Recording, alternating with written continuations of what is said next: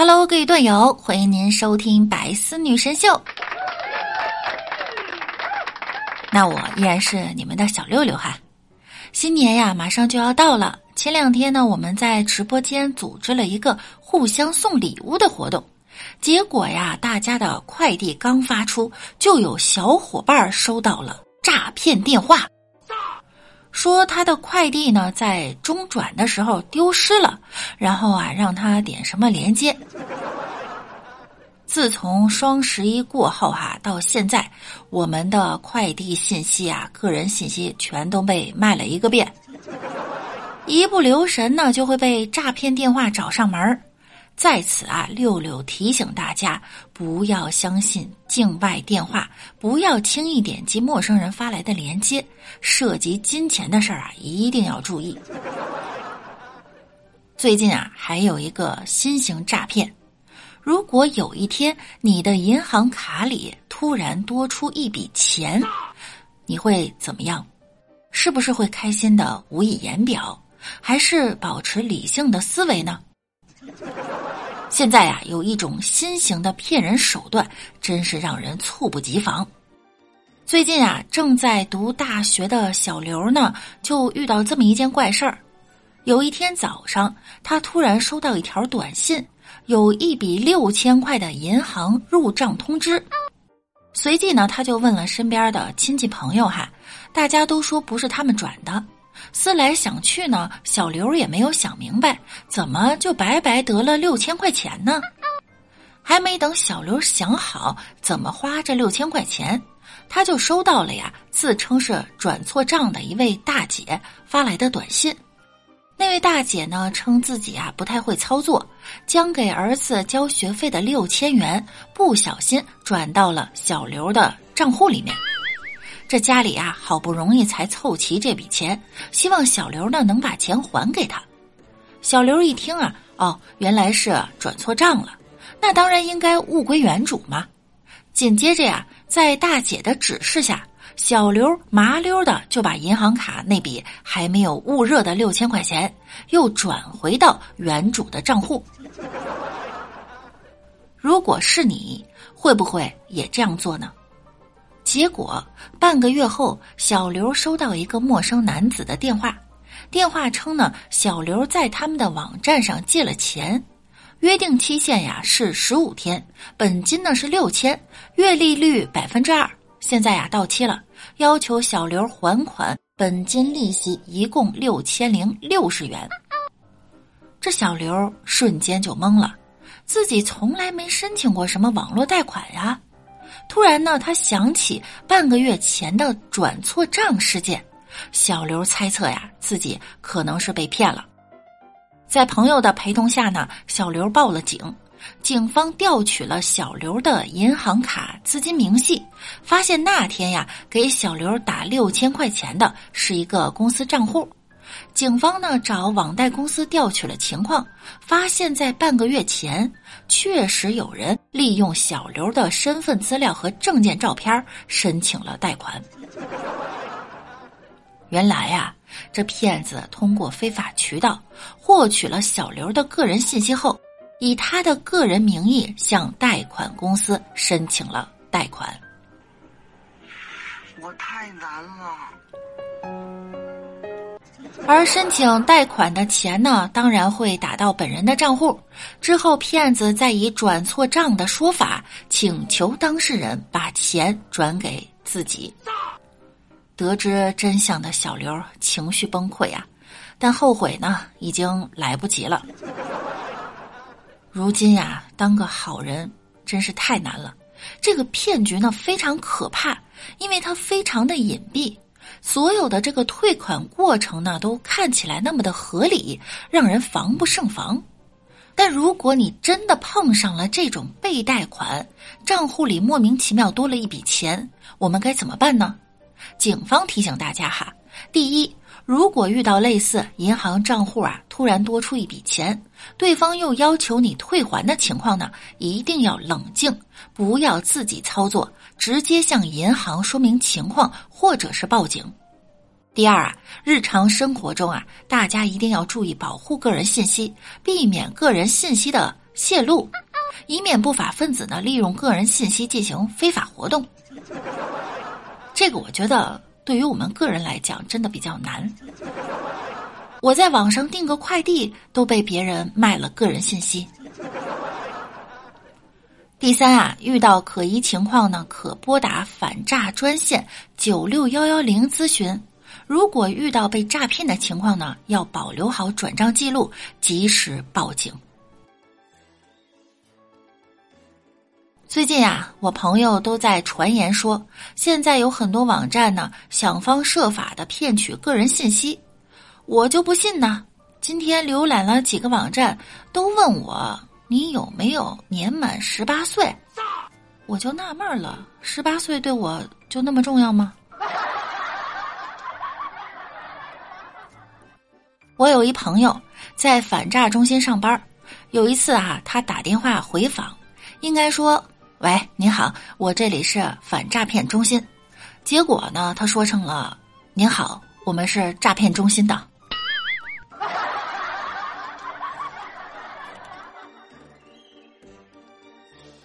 双十一刚过哈，不知道大家在网购时呢有没有遇到过收到的货物与订单不符的情况？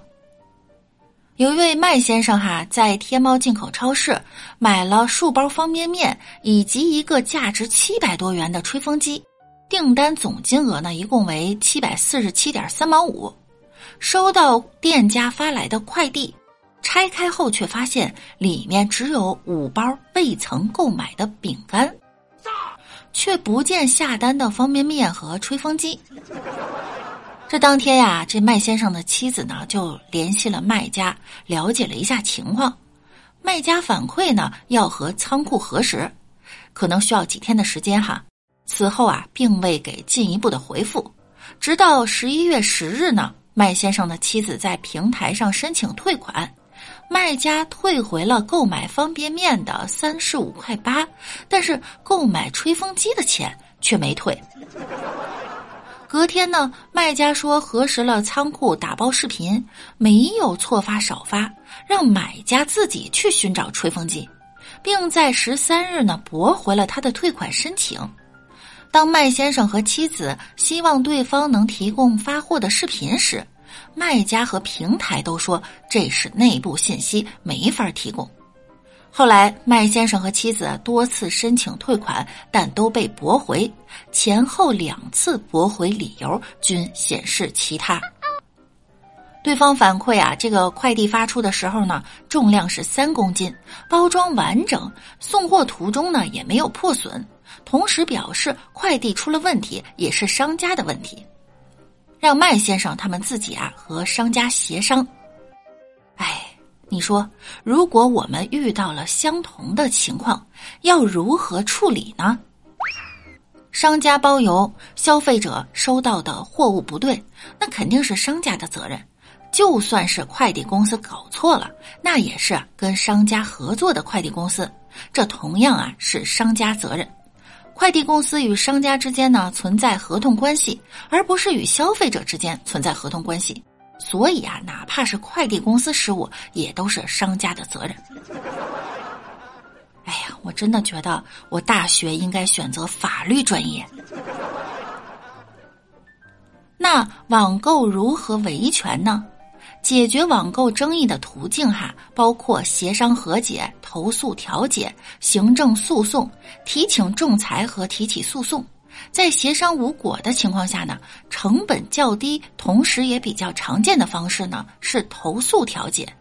一呢是投诉物流，通过快递公司官方渠道投诉，如果官方没回应或者对处理结果不满意，再投诉到国家邮政局申诉网站。二呢是网购投诉，先联系电商平台的客服，并非是卖家客服哈，进行投诉。对处理结果不满意呢，再拨打一二三幺五或各省市消协电话，以及向消费者投诉平台投诉。这个投诉平台大家可以去百度一下子。六六给大家分享一个实际经验哈，层层投诉的这个过程中呢，一定要从最基础的部门开始，然后一定要留下电话和微信的沟通的通话记录当做证据。哎呀，买个东西突然觉得好累，这消费者不是上帝吗？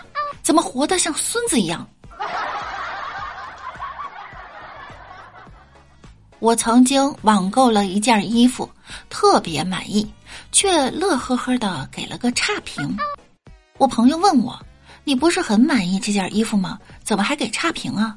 我说：“没错啊，我就要给差评，这样可以防止别人买就不会撞衫了。”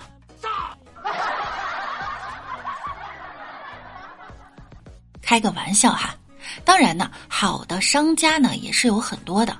在河南郑州，一个好心商家就推出了一款只卖八元的烩面，但是呢，由于定价太低，遭到了同行的辱骂和掌掴。一碗面呀，八元，受到了很多环卫工人以及困难群体的欢迎，生意呢是很好。但是近一个多月呢，这个店主孙先生哈，陆陆续续的受到了不同人的上门挑衅。这次上门的男子呢，不仅威胁他的家人，还动手打了他。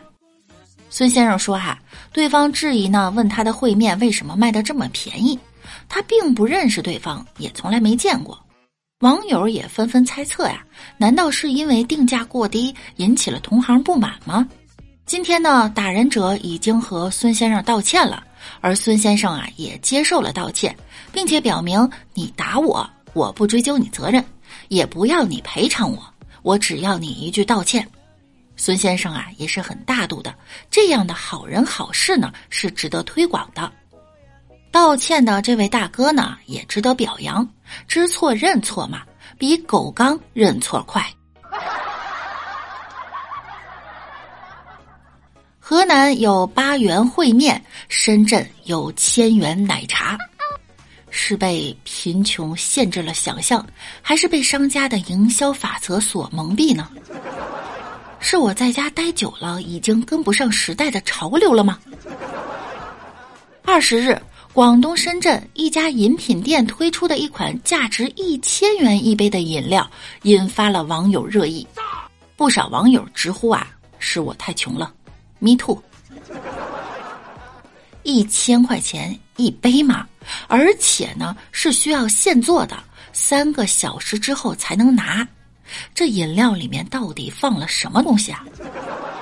据店员回复呢，这个饮料里放的橄榄呢是有一定年份的橄榄，包括品种呢会比较贵一些。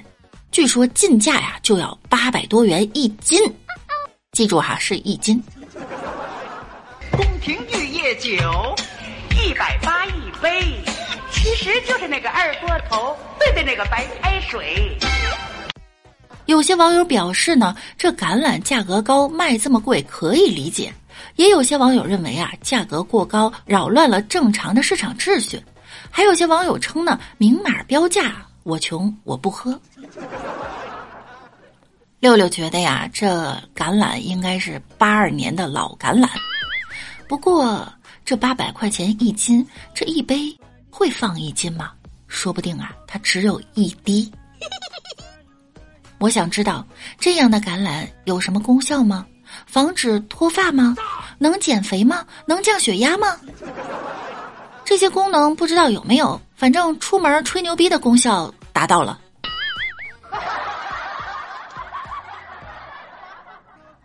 我有一个朋友，月薪资五千多块，除去房贷车贷啊，本身就所剩无几了。他女朋友呢，特别喜欢买奶茶、买衣服，每个月呀都存不下钱，依靠花呗度日。他跟女朋友啊说了好几次，但是这女孩呢依旧如故。有一次在大街上呢，他看到了一个品牌叫蜜雪冰城，哒哒哒哒哒哒哒，他就给女朋友买了一杯，没想到女朋友一脸嫌弃，直接还给他了，说。这种奶茶你也喝？其实，在喝奶茶这件事上呢，也是有鄙视链的。最近我在网上看到了一张图片，叫做《二零二一奶茶鄙视链图鉴》。在这张图里呀，喝奶茶这件事情共分为四个梯队等级，各个等级之间呀相互鄙视。第一梯队呢，都是客单价大于等于三十元的，例如喜茶呀、乐乐茶、奈雪的茶。第二、三、四梯队啊，以此类推，就不赘述了哈，就是越来越便宜。这个鄙视链呢，就是按照奶茶的价格进行区分的。看到这个图后呀，让我大吃一惊。现在年轻人的消费观实在是太让人意外了。不过仔细想想啊，其实哪个行业它都有鄙视链。譬如用苹果手机的看不起用华为手机的，用华为的看不起用小米的。大家都在互相鄙视。对于如今的年轻人而言呢，喝奶茶这件事情已经不是单纯的喝这个动作了。深圳曾经万人排队购买茶颜悦色，很多人想不明白为什么会有人排队三四个小时去买一杯奶茶呢？这些人脑子他是不是不正常啊？对于排队的人而言呢，我排了三四个小时买到了一杯奶茶。黄牛党啊，都已经加价到八百块钱了，我这杯奶茶就已经不再是普通的奶茶了。一杯十块钱的普通奶茶，怎么可以跟我相提并论呢？然后趁机发个朋友圈，而且啊，一定是人多的排队场景，然后感慨一下人多，感慨一下购买的艰辛之路。接下来就是坐等大家的点赞评论了。这就是如今年轻人的消费心理，博取关注度，博取别人的眼球，博取一种自我认为的优越感。哎，也是可以理解，都是月薪几千的人，买不起房，买不起车，只能买点贵的可以装逼的奶茶，找点安慰了。对此事呢，大家是怎么看的呢？欢迎在评论区给六六留言哈。好了，那我们本期的节目呢，到这儿就要跟大家说再见了。